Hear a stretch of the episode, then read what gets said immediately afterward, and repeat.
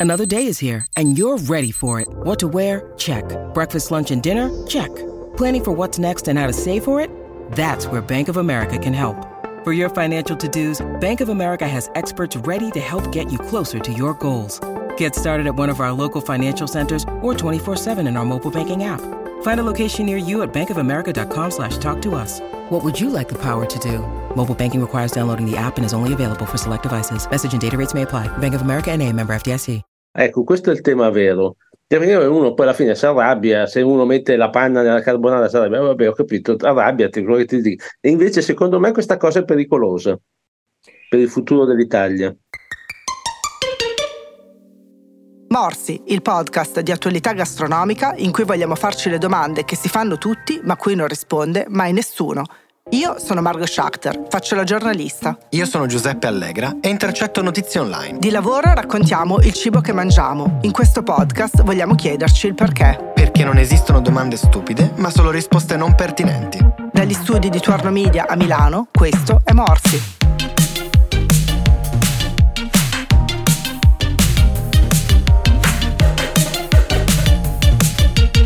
La cucina da oggi fa tutto un altro rumore. Siamo già arrivati al secondo episodio. Grazie mille. Incredibile, ci abbiamo messo un mese, abbiamo lanciato solo il primo episodio, ma siamo finiti subito nella classifica dei podcast più ascoltati d'Italia in soli tre giorni e siamo nella top 10 dei podcast di cibo in Italia. Beh, grazie mille degli ascolti, delle condivisioni, dei rating, dei commenti. Continuate, è un piccolo gesto, darci le stelline e suonare le campanelle, però fa la differenza. Allora, nel primo episodio comunque, vabbè, era il debutto, adesso troverete un episodio 2 in cui abbiamo fatto tesoro di tutti i consigli e di tutti i feedback. Quindi continuate a darceli, consigli e feedback, perché sono bene accetti e di che cosa parliamo oggi l'avevamo un po' spoilerato in fondo in fondo al primo lunghissimo episodio numero uno. Di che cosa parliamo oggi? Di cucina italiana, ma non solo. Beh, sesso, sangue o soldi? Perché eh, le tresse del giornalismo eh, sono queste, si dice che con questo si venda, insomma. Oggi in Italia secondo me vende di più la cucina, o meglio, la polemica sulla cucina. Sì, perché quando si tocca la cucina italiana, qualunque cosa questo significhi, ci arrabbiamo tantissimo, ma proprio tanto. Quindi immagino che gli argomenti di questa puntata siano come si fa la vera carbonara, se la pizza con l'ananas è buona o meno e se posso mettere il parmigiano sulla pasta con le vongole, tema molto caro a mio padre. Sinceramente non vogliamo fare l'ennesima polemica, però vogliamo capire perché ci arrabbiamo davvero così tanto. Ho promesso di non dire parolacce in tutto questo podcast, quindi perché ci arrabbiamo così tanto?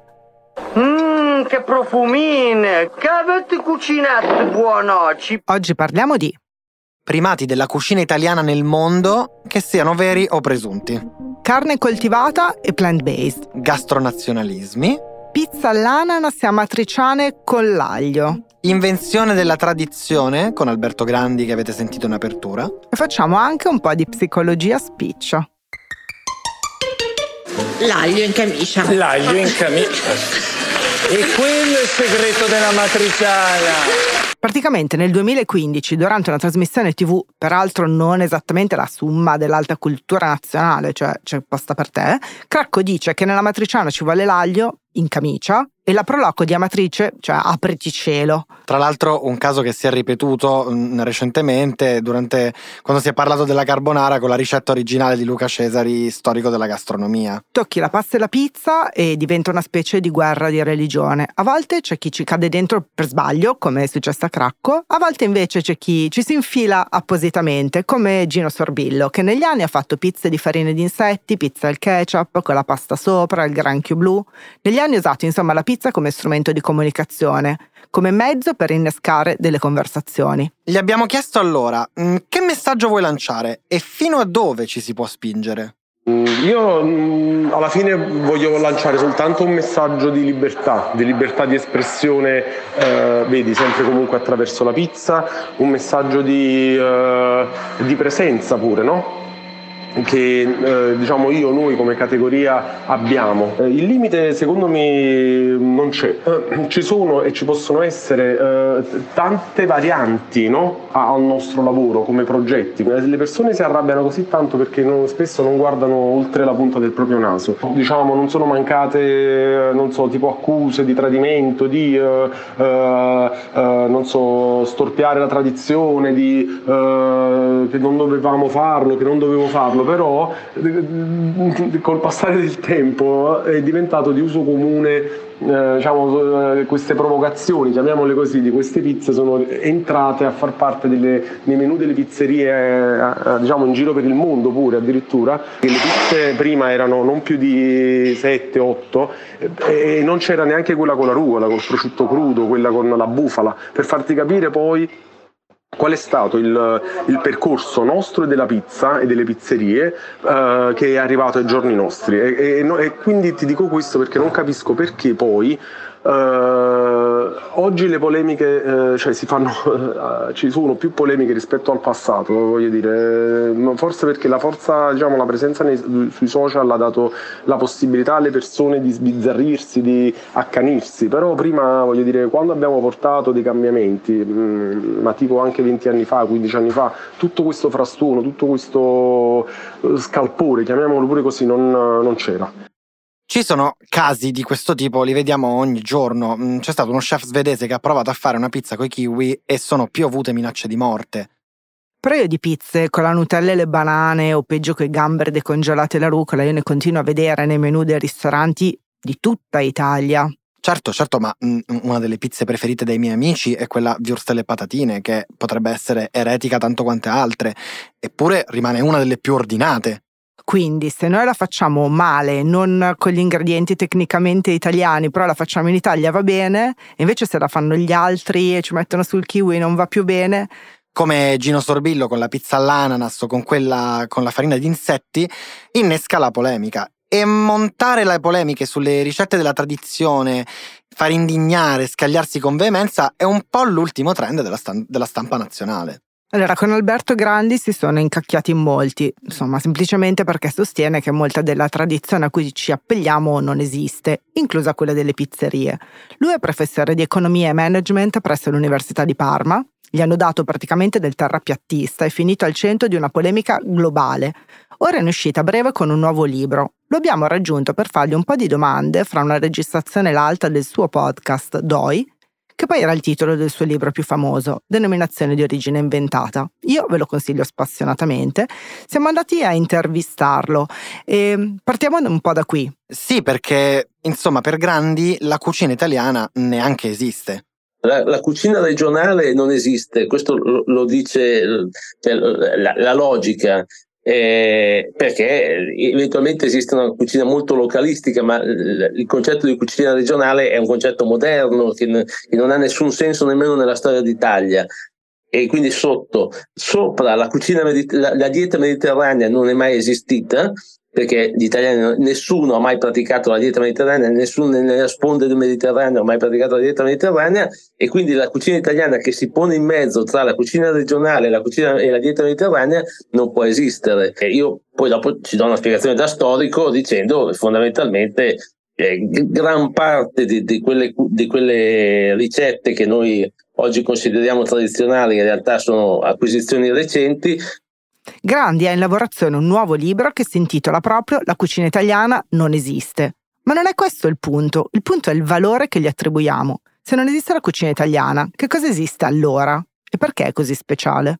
Il titolo ovviamente è provocatorio, cioè esiste eh, un, elemento identitario eh, che è dentro la cucina, cioè, o meglio, la cucina fa parte di una, di una componente più complessa che è l'identità di una nazione, di un popolo, ma in Italia come in Germania, in Francia, in Austria e in qualunque altro posto del mondo. La cucina italiana eh, si è gonfiata di elementi identitari che non appartengono alla cucina. Cioè in tutto il mondo, ribadisco, la cucina ha, eh, fa, fa, parte dell'identità di, un, di una nazione la cosa che mi stupisce comunque è che la cucina italiana che difendiamo è un'immagine un po' romantica e romanzata, no? bucolica, molto poco aderente alla realtà industriale di oggi, ma pure a quella precedente al dopoguerra. Allora, secondo me questo è quello che è successo all'Italia, cioè l'Italia si è trovata in una condizione nella quale le, la rivoluzione industriale, il boom economico, perché per noi le cose insomma, in qualche modo coincidono, eh, ha, ha, cambiato e ha trasformato antropologicamente gli italiani eh, e, e, quando questa, questo fenomeno economico, socio-economico, eh, ha cominciato a scricchiolare negli anni 70, ci si è aggrappati a un passato che in realtà non esisteva. Il passato ci piace, anche se alcune tradizioni non sono poi effettivamente così antiche. E quando è che si è rotto questo rapporto con l'innovazione, col progresso. E io metto in fila una serie di cose e grosso modo lo, lo, l'opposizione degli anni 70. Cioè, in questo decennio qui succedono un po' di cose per cui gli italiani, che invece erano entusiasti della modernità, cioè io ancora una volta faccio parte di quella generazione dove mia mamma mi diceva di mangiare le merendine industriali perché erano più buone, perché erano più sane, erano più sicure. Cioè questa era, eh, non, eh, si buttava a mare tutta la tradizione perché la tradizione era legata alla povertà fondamentalmente. E quindi dice, però a un certo punto qualcosa si è spezzato in questo paese e, e si, e si è tornati a parlare di tradizioni, di, di inventarsi storie antichissime, a tirar fuori chissà che cosa. Secondo me il problema è che il processo di industrializzazione in Italia è stato un fenomeno talmente repentino che non, poi, non si è radicato nella mentalità degli italiani. Ancora oggi, secondo me, questo è un altro dei problemi, e lo vediamo a livello politico molto, in maniera molto evidente, c'è chi pensa che questo paese possa vivere di turismo, di agricoltura e di enogastronomia ed è una follia, è una follia che un paese come l'Italia eh, possa pensare che il suo futuro dipenda dal turismo e dalla gastronomia. I paesi che vivono di agricoltura e turismo sono il Kenya, sono quelli, non sono l'Italia, eh, eh, però, però questo è. Insomma, Grandi cerca la polemica per triggerare le persone, per farle pensare. Ma mh, mm, gli abbiamo chiesto allora cosa è importante che la gente comprenda davvero, secondo te? Ah, per quanto mi riguarda, la, la, io, sai che eh, ho sempre questa, io sono terribilmente presuntuoso e dico sempre che io voglio salvare l'Italia da se stessa. Eh, appunto, eh, secondo me la, la cosa più importante de, de, del mio lavoro è quella di in qualche modo di dire guardate che il progresso è un fattore positivo a prescindere. Niente domani sarà come ieri, le cose sono cambiate, cambieranno. Ci difendiamo dal progresso come se noi fossimo solo difensori del passato? L'Italia ha dato al mondo due cose clamorose, l'informatica e la plastica, che hanno cambiato e che cambiano costantemente il nostro modo di vivere e, e, e, però abbiamo perso l'industria chimica, abbiamo perso l'industria informatica, però se perdiamo la cacciotta di Pienza è una tragedia. Detto, quella, di quella roba lì non ce ne frega più niente, di quella cosa là. Quindi c'è, c'è questa, questo problema, secondo me, profondo di, nell'Italia di oggi. Grandi pensa che deve difendere l'Italia da se stessa, mm, mentre invece se si ascolta la televisione si pensa che la dobbiamo salvare dagli altri, dall'Europa per dire. Fra l'altro c'è anche una, una, contraddizione interna in questo modo di pensare, cioè l'idea è noi siamo quelli che mangiamo meglio, tutto il mondo vorrebbe mangiare e venire a mangiare le cose italiane e però tutto il mondo vorrebbe distruggere il nostro modello. Ma dico scusate, ma eh, eh, dove sta la logica in questa cosa qua? Buffoni! Buffoni! Una vergogna! Una bella, una bella confederazione democratica! Complimenti! Democratici! Bravi! Quando parliamo di cucina, in fondo sembra che parliamo solo di ricette, di cose assolutamente poco serie, che sia solo una questione che poi rimbomba sui social. Questo però era il video di due esponenti di Più Europa aggrediti davanti a Palazzo Chigi dalla Coldiretti. Insomma, va avanti per minuti. Sì, insomma, perché se online si accapigliano i leoni da tastiera, eh, in Parlamento idem. Cioè, giochiamo sempre in difesa cerchiamo sempre di difendere tutto in nome delle nonne e di una presunta età dell'oro che però nessuno riesce a identificare mai. Fra le ultime battaglie, quelle sulla farina di insetti e quella sulla carne coltivata. O sintetica nella definizione di chi la vuole stigmatizzare anche linguisticamente. Abbiamo voluto parlarne con The Good Food Institute Europe, che è un'organizzazione no profit internazionale che si impegna a promuovere lo sviluppo di alternative vegetali e coltivate alla carne per ridurre l'impatto ambientale nel nostro sistema alimentare. È un'organizzazione europea e quindi ha veramente la visione a 360 gradi di tutti gli stati, incluso il nostro. Interrompiamo con un messaggio vocale perché da quando abbiamo registrato, come ci si attendeva, l'Unione Europea ha giudicato inapplicabile il provvedimento italiano contro la carne coltivata. Poco cambia comunque nella nostra riflessione, quindi proseguiamo. Sì, perché insomma a noi la carne coltivata fa paura, no? Mina il nostro stile di vita, ma mina anche quello degli altri? Abbiamo chiesto a Francesca Galledi, loro consulente per gli affari pubblici, se e quanto la reazione dell'Italia sia stata diversa da quella degli altri paesi europei.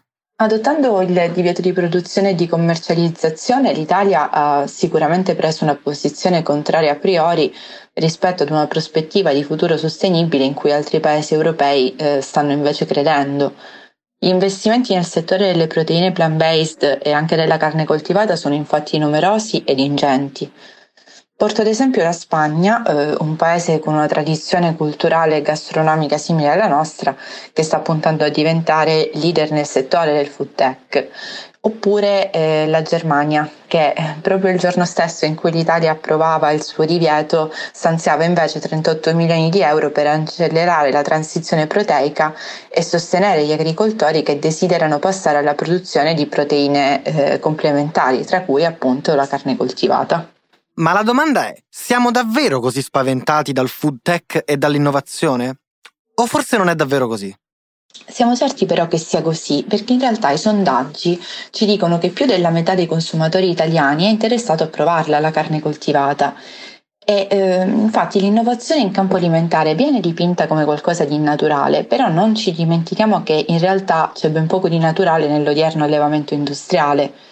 Infatti è proprio per questi e per altri motivi che il 57% degli italiani ha ridotto il consumo di carne e sono sempre più quelli che lo hanno abbandonato. Ora, mm, credo che se si vuole evitare che queste persone si allontanino dalla tradizione gastronomica italiana, preferendo cucine più inclusive eh, per chi segue un'alimentazione vegetale, mi viene in mente quella asiatica, è necessario che la cucina italiana capisca eh, come diventare non solo patrimonio dell'UNESCO, cosa che ci auguriamo, ma anche un patrimonio per il futuro. Sai cosa c'è? Noi possiamo chiedere a Grandi, allo storico, possiamo chiedere a Sorbillo, possiamo capire perché ci arrabbiamo così tanto quando iniziamo a parlare di calde, carne coltivata. Sai però qual è il problema? Che noi siamo proprio convinti che visto che la nostra è la cucina migliore del mondo, non ce la devi toccare. Cioè le ragioni storiche, le ragioni dell'attualità arrivano tutte su una, un convincimento che abbiamo veramente profondo. Cioè, ma secondo me, tra l'altro, tra l'altro, non è solo un convincimento che abbiamo noi, ci, han, ci hanno anche convinto di questa cosa gli altri. Adesso io ho vissuto due anni a Copenaghen e ovviamente la cosa di cui parlavo più spesso, e ancora non lavoravo nel food, era il cibo. Cioè, mi ricordo ancora una volta che una mia amica è venuta con una maglietta con scritto carbonara dietro ed era fierissima di farmela vedere e mi ha detto, oh comunque me la devi fare. Vabbè, in inglese però vabbè. Eh, cioè, comunque ci sono ricerche, ci sono dati, ci sono... però è proprio senso comune, è proprio mh, mh, nella testa delle persone che la cucina italiana sia la migliore di tutte. Per quale criterio non si sa, ma che lo sia è un dato di fatto. Allora, sì, è vero, preparando questo podcast ho fatto un primo ragionamento mentre ero in viaggio a Bangkok chiedendo dei colleghi stranieri che venivano veramente da tutto il mondo, vabbè, ma qual è l'ultima cosa che mangeresti prima di morire? Pasta o pizza, pizza o pasta, niente, non se ne usciva. Io volevo sfatare il mito che la cucina italiana fosse la più amata nel mondo e non ce l'ho fatta. In realtà noi quest'anno, almeno ultimamente, ci siamo appellati a un unico grande sondaggio che poi sì, pasta e pizza ci piacciono tantissimo, andiamo a mangiarci spesso. Però, per esempio, vabbè, parliamo di Milano. Ma quante volte mangiamo etnico, quante volte mangiamo cinese, quante volte abbiamo voglia di sushi, di poke? Cioè, siamo ossessionati con la cucina italiana, però Beh, manco tanto. Noi, noi ne mangiamo molto meno, però è anche vero che Milano non fa l'Italia. E questo è molto vero. Secondo Taste Atlas, che è una classifica che viene fatta da un numero di recensori X che si scrivono e votano, eh, l'Italia è risultata appunto come la cucina, quella con la cucina più amata del mondo, grazie alla pizza, genericamente pizza, quindi qualunque pizza tu possa immaginare, probabilmente non necessariamente italiana, e al secondo posto grazie al risotto, che oltretutto ho scoperto che è quello che mangi e l'indirizzo che loro ti danno è quello del Ratanà, quindi salutiamo Cesare. Ciao Cesare. sì, tra l'altro Ogni anno finisce sempre così, ogni anno a fine anno, tra l'altro, ne, ne abbiamo parlato per esempio nella scorsa puntata di trend. Eh, nella classifica di Google Trend del 2023, la ricetta, la quinta ricetta più cercata al mondo era la pasta e fagioli. Allora, a me è sembrata una cavolata senza no, ombra mi, di dubbio. Io me lo perché... sono giustificato dicendo, boh, è andato virale su TikTok un film di Bud Spencer e Terence Hill, hanno visto la scena famosa, cioè perché ma no. tra tutte le ricette, la pasta e fagioli. Ma chi la mangia? Ma dove? No, beh, dai, a me piace. Però sì, ok. non, ma chi non la è una cosa universalmente riconosciuta. Ma no, ma deve esserci qualche roba. Anzi, se qualcuno poi, come per i datteri, vuole intervenire e ci manda un vocale o un messaggio, così scopriamo che sto pasta e fagioli gate. Dopo il datteri gate vogliamo la pasta e fagioli gate. Comunque, noi abbiamo fatto i compiti e cioè non è che esiste ovviamente un, un, sondaggio ufficiale, universale, un qualcosa che determini che la cucina italiana sia la migliore del mondo. Però è un'opinione generalizzata, condivisa. Ecco, diciamo, facciamo pure finta, come da bambini, facciamo pure finta che sia vero. Facciamo pure finta che per cucina italiana intendiamo proprio tutto, quelle robe pure con la pasta fatte insieme alla zuppa Campbell di funghi, le lasagne col cottage cheese, prendiamo tutta sta roba e diciamo che è cucina italiana. Perfetto. Diciamo pure che siamo i più bravi, i migliori, che ce la invidiano tutti. Vabbè, ma quindi, ma perché cavolo ci arrabbiamo così tanto? Eh beh, la tavola unisce, eh, però la cucina divide. When you need mealtime inspiration, it's worth shopping Kroger, where you'll find over 30,000 mouth-watering choices that excite your inner foodie. And no matter what tasty choice you make, you'll enjoy our everyday low prices, plus extra ways to save, like digital coupons worth over $600 each week. You can also save up to $1 off per gallon at the pump with fuel points. More savings and more inspiring flavors make shopping Kroger worth it every time. Kroger, fresh for everyone. Fuel restrictions apply. This episode is brought to you by Reese's Peanut Butter Cups. In breaking news, leading scientists worldwide are conducting experiments to determine if Reese's Peanut Butter Cups are the perfect combination of peanut butter and chocolate. However, it appears the study was inconclusive, as the scientists couldn't help but eat all the Reese's. Because when you want something sweet, you can't do better than Reese's. Find Reese's now at a store near you. A me è proprio il concetto di migliore che mi spaventa. È un po' quando la gente usa esclusivo a sproposito, cioè che esclude esattamente il contrario di inclusivo, quindi non è una bellissima parola da usare. Allo stesso modo iniziare a dire noi abbiamo la cucina migliore del mondo, ma presuppone che c'è un altro che ce l'ha peggiore e quindi è peggiore di noi? Eh, allora, questa, questa, domanda l'abbiamo fatta a Michele Antonio Fino, professore di fondamenti del diritto europeo all'Università di Scienze Gastronomiche di Pollenzo e autore del libro Gastronazionalismo, che è un concetto secondo me molto interessante e ci ha messi in guardia. Dunque, non saprei dirti se la cucina italiana non sia la migliore del mondo perché la cucina italiana non esiste o perché penso che sia assolutamente pernicioso credersi superiori a qualcun altro in ogni campo se non altro perché aiuta a non migliorare. Se pensi di essere già superiore, di essere addirittura già il migliore, come si sente spesso dire della cucina italiana, sei molto poco incentivato a migliorare. Dunque, dal mio punto di vista, l'atteggiamento di superiorità, che è l'anima del gastronazionalismo, perché purtroppo il gastronazionalismo non allinea nel fatto di dire che la nostra cucina è diversa da quella degli altri. Finché si parla di diversità, siamo tutti d'accordo e siamo anzi tutti d'accordo sull'opportunità di difendere questa diversità dalle possibili omologazioni involontarie e volontarie. Quando invece dalla diversità si passa alla superiorità, lì abbiamo fatto un passaggio che dal mio punto di vista è soltanto controproducente. Nel brevissimo periodo può dare un po' di soddisfazione all'orgoglio di una popolazione che ha qualche debito o ritiene di avere soprattutto qualche credito con la storia, può dare sollievo alle persone un po' âgé come me che eh, quando invecchiano tendono a non amare le novità e quindi a aggrapparsi alla propria tradizione per di più rivestita di una patente di superiorità è molto attraente quando si entra nella terza età della vita. E dunque queste cose si possono spiegare, però dal mio punto di vista non si possono condividere. E il motivo è molto semplice, perché quando io apro la porta a un'idea di superiorità, anche se lo faccio con riferimento alla cucina, questo prepara degli atteggiamenti discriminatori. Io sostengo, e l'ho, l'ho scritto insieme ad Anna Cecconi nel libro, Sostengo che questo sia una forma di banal nationalism, di nazionalismo banale, perché? Perché lo lasciamo passare in quanto è legato alla cucina e ci diciamo, vabbè, ma è solo la cucina, non è niente di così serio o di così grave. Solo che quando questo germe è entrato in casa, dopo non si ferma alla cucina e quindi i danni possono aumentare in maniera esponenziale. Ok, nel bene o nel male, e non si sa bene, ognuno ha dato le sue risposte per quale motivo, l'Italia fonda molto della propria identità sul cibo e sulla tavola.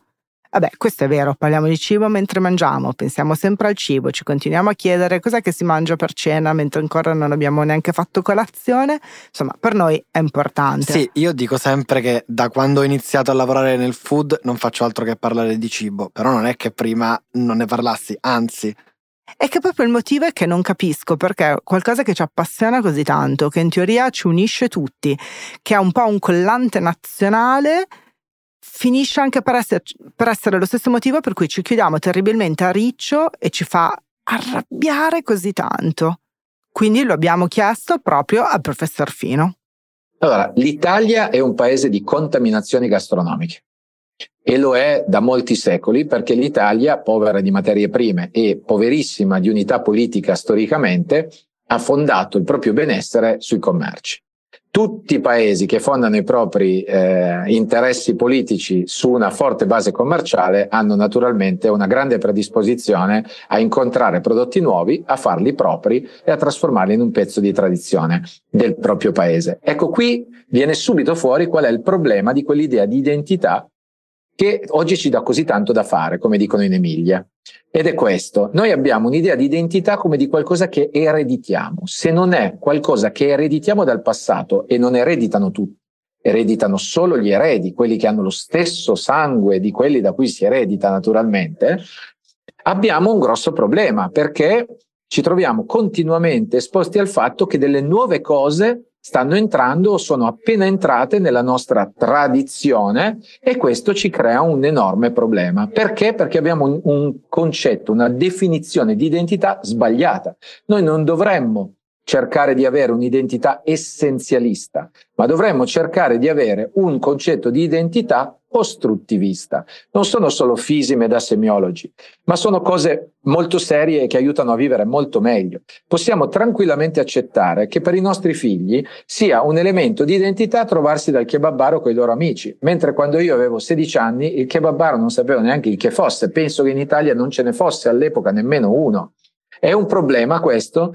No, non lo è, perché per mio padre non era identità mangiare la pizza. Non l'ha mangiata fino a 40 anni, perché nel nord, nella provincia del nord Italia, la pizzeria è diventato qualcosa di abituale solo alla fine degli anni 70. È un problema? No che non lo è. La nostra identità costruttivista si fa giorno per giorno, entrano degli elementi e degli altri escono, questo è inevitabile, ma non ci deve dare dei problemi, perché non è come il patrimonio che si tramanda dal nonno al padre, poi al figlio, non è qualcosa di statico, di fermo, di non modificabile. La cucina è come la lingua, io sorrido sempre quando utilizzo un'espressione di quelle inclusive che si usano oggi a seconda dei casi, dicendo care tutte e cari tutti, quindi moltiplicando le parole, oppure usando un asterisco, usando una schwa, perché c'è sempre il grammarnazi che ti scrive e dice ah, la Crusca ha detto che non si fa in questa... Dico sempre, la Crusca può dire un sacco di cose, però la lingua non la fa la Crusca. Bisogna farci pace con questa cosa. L'idea che si erediti soltanto e che solo ciò che si eredita conta è sbagliata. In cucina sbagliatissima questa cosa. Tant'è che noi proponiamo a tutto il mondo la cucina italiana e la dieta mediterranea, trascurando il fatto che se gli altri applicassero il nostro ragionamento, cioè volessero rimanere tradizionali, noi i prodotti ce li dovremmo mangiare tutti noi. Quindi è anche stupido. Insomma, la tradizione è un'innovazione che ce l'ha fatta. È l'insieme dei nostri usi e costumi di ieri, ma anche di oggi, non solo di ieri e basta. Se vi ha fatto innamorare questo intervento, seguite il professor Fino su Instagram, at Ermezio. Effettivamente abbiamo proprio un problema, secondo me, a metterci nei panni degli altri, a relativizzare un po' chi siamo noi, chi sono gli altri, insomma, che non siamo proprio sempre così speciali. Quindi ho chiamato, ho voluto parlare con un esperto massimo di relativismo, che è un antropologo culturale. Ho chiamato Giulia Ubaldi, che è una collega giornalista che qualche anno fa ha aperto il laboratorio di antropologia del cibo una specie di scuola di cucina dove però si impara non solo le ricette, alcuni stili di cucina che appartengono ad altri paesi, ma soprattutto si capisce che anche gli altri hanno imparato dalle nonne, anche gli altri cercano i prodotti migliori che vengono solo da quella città e non da un'altra. Insomma, si capisce che il cibo può abbattere le barriere e non tirarne su alcune in senso difensivo. E a lei ho proprio voluto chiedere una cosa. Cioè, a noi se toccano la pizza ci arrabbiamo tantissimo, praticamente ci appelliamo all'appropriazione culturale appena qualcuno appoggia un peperone sopra una margherita. Però noi coi tacos facciamo qualunque cosa, col sushi facciamo qualunque roba, facciamo sushi con lo zafferano, cioè a noi proprio di rispettare le tradizioni gastronomiche degli altri non ci interessa niente. E gli ho fatto proprio questa domanda. Tra l'altro secondo me è interessantissima questa domanda, una bomba. Allora, in realtà avete posto voi una domanda a me, quindi forse vi aspetterete una risposta. Invece mi sono a mia volta riposta la stessa domanda, cioè perché all'AC, il laboratorio di antropologia del cibo che aperto a Milano, facciamo un po' la stessa cosa? In che senso? Nel senso che mh, mm, ci dichiariamo una sorta di scuola eh, dove le cucine da tutto il mondo si incontrano ogni volta in modo diverso. In realtà siamo più un laboratorio, quindi un luogo di, eh, di sperimentazione per eccellenza, per definizione, ma in realtà eh, solo, e sottolineo solo, le cucine del mondo lo fanno con quella italiana, mi sono resa conto. Lo fanno ad esempio i tacos messicani con la guancia piemontese, le ricette armene con i prodotti delle cascine intorno a Milano, i collard green americani con il cavolo nero, il fattè palestinese con la piadina romagnola e così via. Ma le cucine regionali che abbiamo, cioè la cucina ligure, milanese, cilentana, che sono le tre sole cucine italiane che abbiamo, non si toccano. Anzi, tutte le volte che abbiamo chiesto al cuoco di provare a fare un piatto con meno burro con, o un, un pesto senza qualche ingrediente, è stato un assolutamente no, un grandissimo no. Ma perché avendo tutte queste diversità locali, appunto, siamo così poco aperti alla contaminazione? Perché questo? Allora, da un lato io credo che ci siano vari motivi storici, perché l'Italia, se ci pensiamo, si è formata mettendo insieme più tradizioni regionali diverse, eh, molto diverse anche tra loro, lo sapeva bene Artusi quando ha cercato di, di riunirle e, e, quindi non so, forse è una sorta di unità faticosamente raggiunta, che poi in realtà non è stata per fortuna del tutto raggiunta, che però ha, ha fatto sì che ci sentiamo questo, orgoglio della cucina italiana pensando che poi sia l'unica che abbia delle cucine regionali, non diciamo sempre ah, la nostra, la più varia, quando in realtà tutte le cucine hanno delle differenze regionali al suo interno. E questa potrebbe essere una delle, eh, delle motivazioni per cui secondo me è così. Un'altra è sempre una motivazione storica, cioè restiamo comunque pur sempre un paese di emigranti, cioè fino a 60 anni fa Eravamo, erano gli italiani, eravamo noi quelli che migravano altrove, quindi eravamo noi che più portati ad andare alla scoperta dell'ipotetico e presunto altro piuttosto che accoglierlo a casa nostra, sottolineo le virgolette. E, mm, quindi diciamo che l'Italia non era di certo la meta sognata e prediletta dai migranti del mondo, quindi diciamo che forse per questo motivo siamo ancora più storicamente abituati ad andare alla ricerca e alla scoperta dell'altro più che a farlo entrare nel nostro noi. Questa potrebbe essere un'altra delle motivazioni, però di base io non ho una, una risposta, ma anche perché in questo eh, il, il, cibo, nel cibo nella cucina per me non ci sono mai risposte nette perché è un elemento talmente vivo. E poi devo ammettere che gli antropologi sono sempre un po' paraculi, scusate la parola, però con questa scusa di guardare, osservare sempre tutti i punti di vista di tutti, poi alla fine difficilmente prendono le posizioni e lasciano spalancata questa porta del relativismo culturale. In questo podcast abbiamo provato a dare risposte storiche, economiche, antropologiche. C'è un sondaggio però che ogni anno prova a darci una visione dei più significativi fenomeni socio-economici del nostro paese. È il report annuale del Censis. Sì, ve lo linkiamo qui sotto. E descrive una scena, secondo me, molto decadente, molto la grande bellezza, quasi sorrentiniana, di questa società di persone che trascinano i piedi, guardano questi bellissimi panorami, si, si crogiolano in, in, questa bellezza senza però guardare al, all'arretratezza e a tutti i problemi che possono esserci appunto sotto dal basso. Ci definisce dei sonnambuli e ti giuro leggere il report del Censis in questo caso è veramente una tristezza. Quindi forse se ci arrabbiamo così tanto quando ci toccano la cucina italiana non ha nulla a che vedere con la cucina è inutile parlare di ricette, infatti non lo abbiamo fatto. Mm, da eh, creator di Tuorlo, quando leggo certa veemenza nei commenti, frasi come devi morire, se ti incontri sono cacchi, stai attento quando esci di casa, qui ci sono minacce, incitazione alla violenza, una roba proprio senza senso. Insomma, a volte sì, quando li leggo io penso sempre, cavolo, ma sta gente ha bisogno veramente di uno bravo. E quindi abbiamo chiamato uno bravo che è un eh, nuovo sistema, un nuovo servizio praticamente di psicologia online. E quindi abbiamo proprio cercato degli psicologi veri e propri, perché ormai mi viene da dire questo è un problema che va ben al di là della cucina italiana. Abbiamo chiesto un intervento alla dottoressa Valeria Fiorenza Perris, che è la psicoterapeuta e clinical director del servizio Uno Bravo. E quindi le abbiamo chiesto, ma perché mettere in discussione la cucina è così pericolosa in qualche modo? Che cosa che scatta? Mettere in discussione questa certezza significa mettere in discussione una parte essenziale della nostra identità. Proprio per questo giudizi critici, poco lusinghieri, se non del tutto negativi sulla nostra arte culinaria, aprono la strada alla possibilità che un giudizio su un elemento della nostra cultura, la cucina appunto, eh, venga vissuto come una svalutazione globale da cui sentiamo il bisogno di difenderci, rinserire incastellandoci nelle nostre posizioni. C'è qualcosa che possiamo fare? Che percorso dovremmo intraprendere dentro di noi?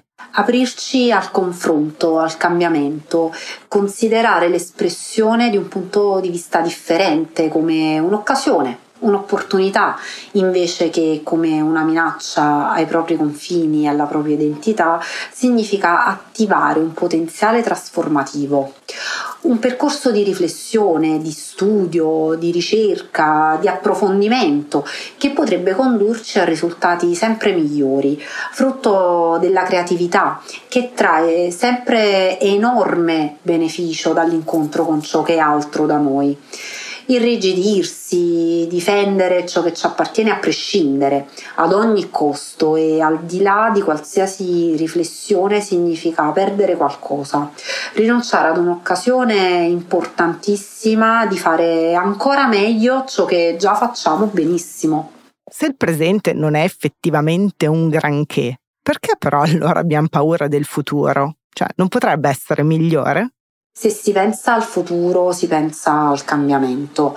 Ogni cambiamento porta con sé una quota di timore, di paura. Accettare il cambiamento significa quindi aprirsi al nuovo, all'ignoto, a qualcosa che non conosciamo e che per questo può spaventarci. Accettare di porsi ad una giusta distanza dalle proprie certezze significa poterle mettere in discussione, arricchendo il proprio sapere proprio grazie all'incontro con l'altro. Innalzare barriere difensive, irrigidire i confini, ostacola fortemente il nostro potenziale evolutivo. Allora, in ogni podcast di cucina che si rispetti si finisce sempre a citare l'Artuse, quindi eh, ovviamente lo dovevamo fare anche noi. Allora, eh, quando abbiamo parlato prima della puntata, io non te l'ho detto, però adesso te lo devo chiedere. Ma che, che, che cos'è? Chi è l'Artusi? Allora, Ok, giusto. È una delle cose che ci hanno scritto di fare nel secondo episodio, cioè di specificare bene i termini inglesi, però effettivamente anche l'Artusi me- merita una spiegazione. Pellegrino Artusi è, viene definito uno dei padri della cucina italiana perché per primo cercò di sistematizzare e raccogliere tantissime ricette a livello regionale, quindi fece un'opera veramente quasi storica di collettivizzare quella che era la cultura delle ricette popolari, popolari ovviamente di una buona borghesia, non proprio popolari popolari, e di metterle assieme in un libro. Lui scrive La scienza in cucina e l'arte di mangiar bene nel 1891 ed è uno dei libri a cui si appellano tutti ogni, voglia, ogni volta che devono tirare fuori una ricetta e dire questa è tradizionale. L'ha scritto anche l'Artusi. Per citare l'Artusi, questa volta ho trovato veramente una chicca. Ho trovato il compianto Paolo Poli, grande attore del teatro italiano e fu purtroppo, che una decina di anni fa ha fatto una cosa. Ha letto l'Artusi ad alta voce e oggi finiamo così. Paolo Poli diceva: Speravo di essere nato nel secolo del sesso e invece sono nato nel secolo della cucina. E legge un pezzo dell'Artusi in cui ci racconta che in fondo anche per l'Artusi la tradizione era in evoluzione e anzi guardava avanti lui al futuro della cucina italiana, pur avendo scritto un libro che la voleva in qualche modo sistematizzare. Paolo Poli.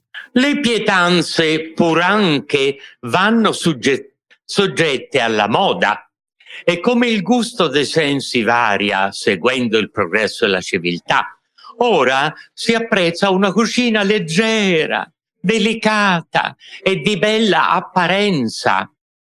E verrà forse un giorno che parecchi di questi piatti da me indicati per buoni saranno sostituiti da, altri, da altri assai migliori. Ok, dai, per stasera, per oggi abbiamo morso abbastanza. Di cosa parliamo nel prossimo episodio? Allora, parliamo di artigianato o di presunto tale, però non voglio fare altri spoiler, quindi chiave, sigla. Morsi è un progetto editoriale indipendente ideato e diretto da Margot Schachter, scritto e condotto con Giuseppe Allegra, prodotto e distribuito da Tuarlo Media. La sigla è di Nicolas Ghisa Madonia. La post-produzione e il sound design sono di Mirko Chiave Filice e la producer è Ludovica Vittoria Gagliardi.